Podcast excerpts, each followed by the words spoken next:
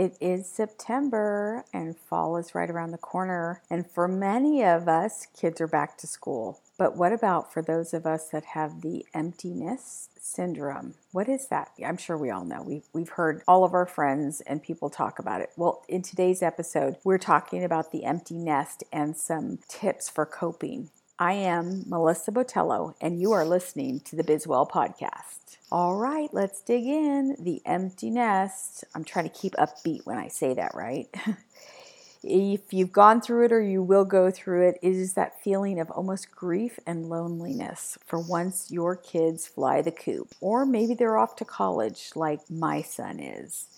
Let's talk about what it is, how to cope. Start with first talking about what we're going through is completely normal. And what they're doing, flying the coop, is completely normal, right? We have done our job. It's very normal and healthy for our children, our young adults, to move on. However, the, the symptoms and how we feel in the empty nest is real. So again, we've all done our job and we we are actively encouraging our young adults, children to become independent. We are experiencing the letting go and that can be painful. You might find it difficult to suddenly have no children at home. If you're like me, I only have one. And, and so the thought of him going and the house being really quiet, like it is now, that's why I took up this podcast, by the way. One of the reasons. Uh, new hobbies, we'll talk about how to cope later, but you might miss being a part of your child's daily life. They're, you know, you were their constant companion and vice versa. You might also worry intensely about their safety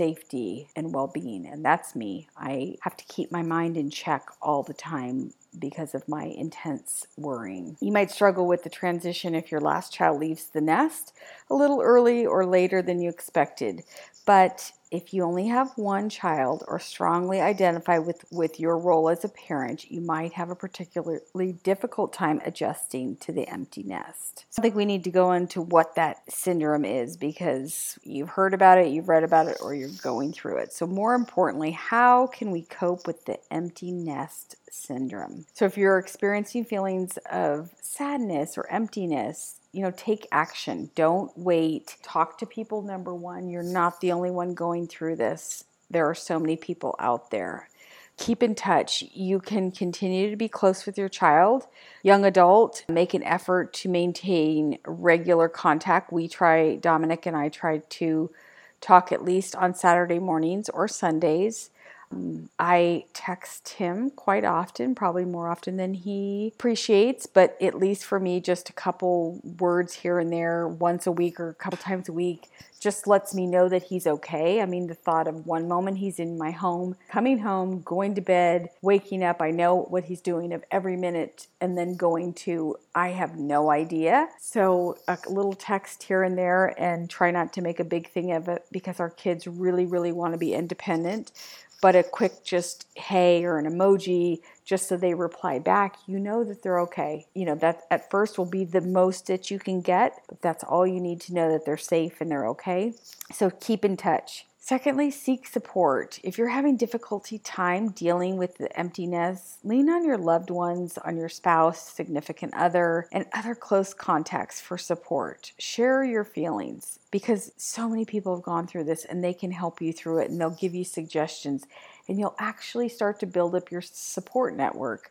I found that after all of the years of working and parenting, my life was that. It was all work and all parenting. And so when the parenting part went away, I really found that I wanted to reconnect. And I felt badly that I had lost contact or real close contact with some of the people in my life, but they were going through the same thing as I was. So I reconnected. And, and so, really seeking that support. If you're feeling depressed, consult a doctor or mental health provider but reach out to your friends and, and family around you. Stay positive. Think about the extra time and energy you might have to devote to your marriage, personal interest. So that's why I mentioned. So I started this podcast as a way of paying it forward, a new hobby, having something to do, some other interest outside of work. I've tried to um, build my partnership. You know, we try to do more things, have date nights, have time together. So this is your time to stay positive positive and create the new norm. Because after your last child leaves home, it might help you to adapt to these life changes. So I actually started the podcast six months before my son went to college. So another another coping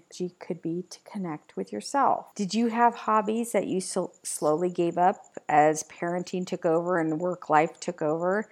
The emptiness means that you have some space and time to get back in touch with the things that made you happy and brought you joy. Whether it's painting, creating music, cooking, I went back to t- creating flowers. I love creating bunches of joy and giving them away and doing them for events for people because that's what I love. It brings me joy. And so I started that shortly thereafter. I think Dominic went to school. With all your kids' stuff gone, there's now plenty of space to store the supplies that you need to immerse yourself in activities. Another option as you are contemplating your emptiness, have a plan for an immediate adventure or fun soon after your child goes off to college. So we I'm trying to think last year, I think it was in October, John and I planned planned a trip to Napa. So if it's something that you want to do with your partner, your spouse, or maybe your girlfriends, plan something. So you have something to constantly look forward to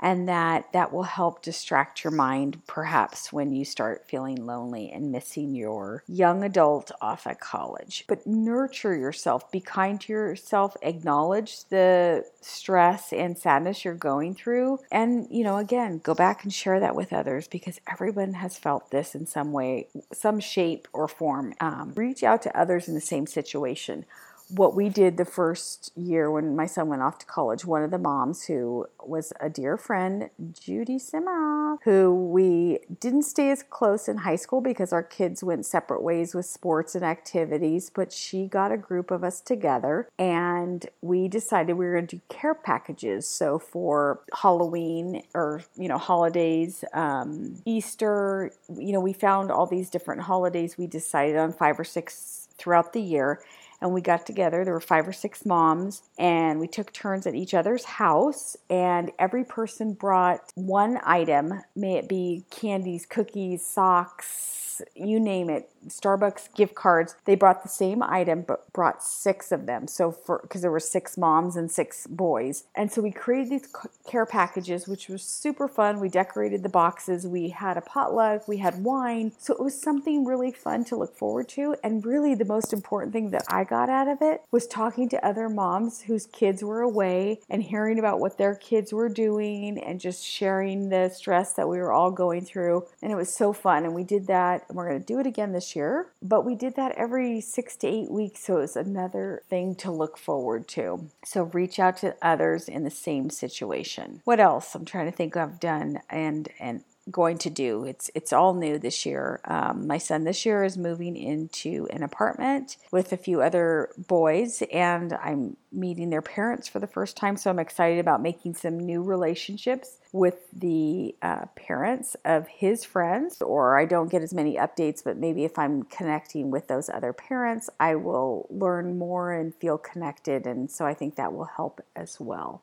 So hang in there. It's not easy, but it gets better every day, I promise at some point you will reflect back and go, wow, I do enjoy a little bit of quiet time. I haven't had any quiet time to myself in years. When your significant other is working or away and you have the house to yourself and you don't have to feel like you have to run home and make dinner, you can go work out for the first time and whatever it may be, but try to look at the bright side. There are some bright days ahead and your child is thriving and you've set him or her up for success with all of your hard work and dedication to parenting. So I sign off for now, and I will continue this episode after I return from taking my son back to school in New York. Until then, hello, I'm back and this episode is being recorded after the previous portion you just listened to. So I'm back from New York where I dropped my son off at NYU in Manhattan. We had a we had a great week. We took things out of storage and we purchased new items. He's moving out of the dorms and into an apartment, which is a big, big deal, especially in New York. You don't have a car, so getting around was really hard with a lot of uh, suitcases and household items. It, w- it went really well. The parents of his roommates are fantastic. The mothers are truly amazing, and I feel like I am going to start relationships that could last for a long, long time, even beyond their graduation from college. So those were really positive things. And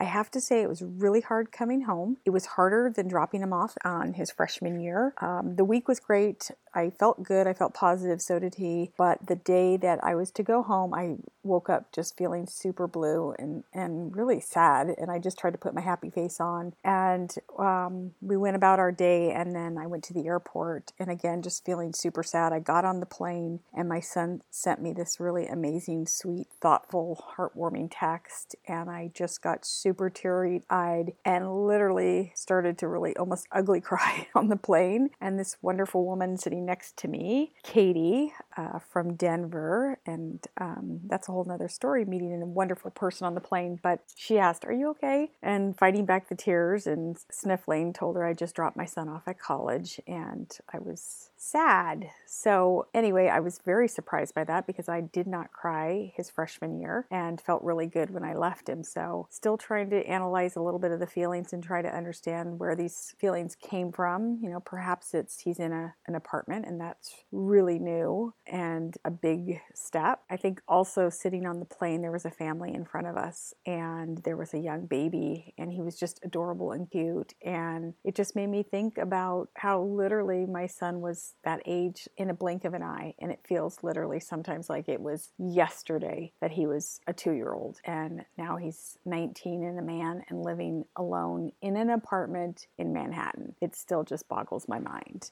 So I think that's probably maybe where some more of the sadness came from when I saw the little baby.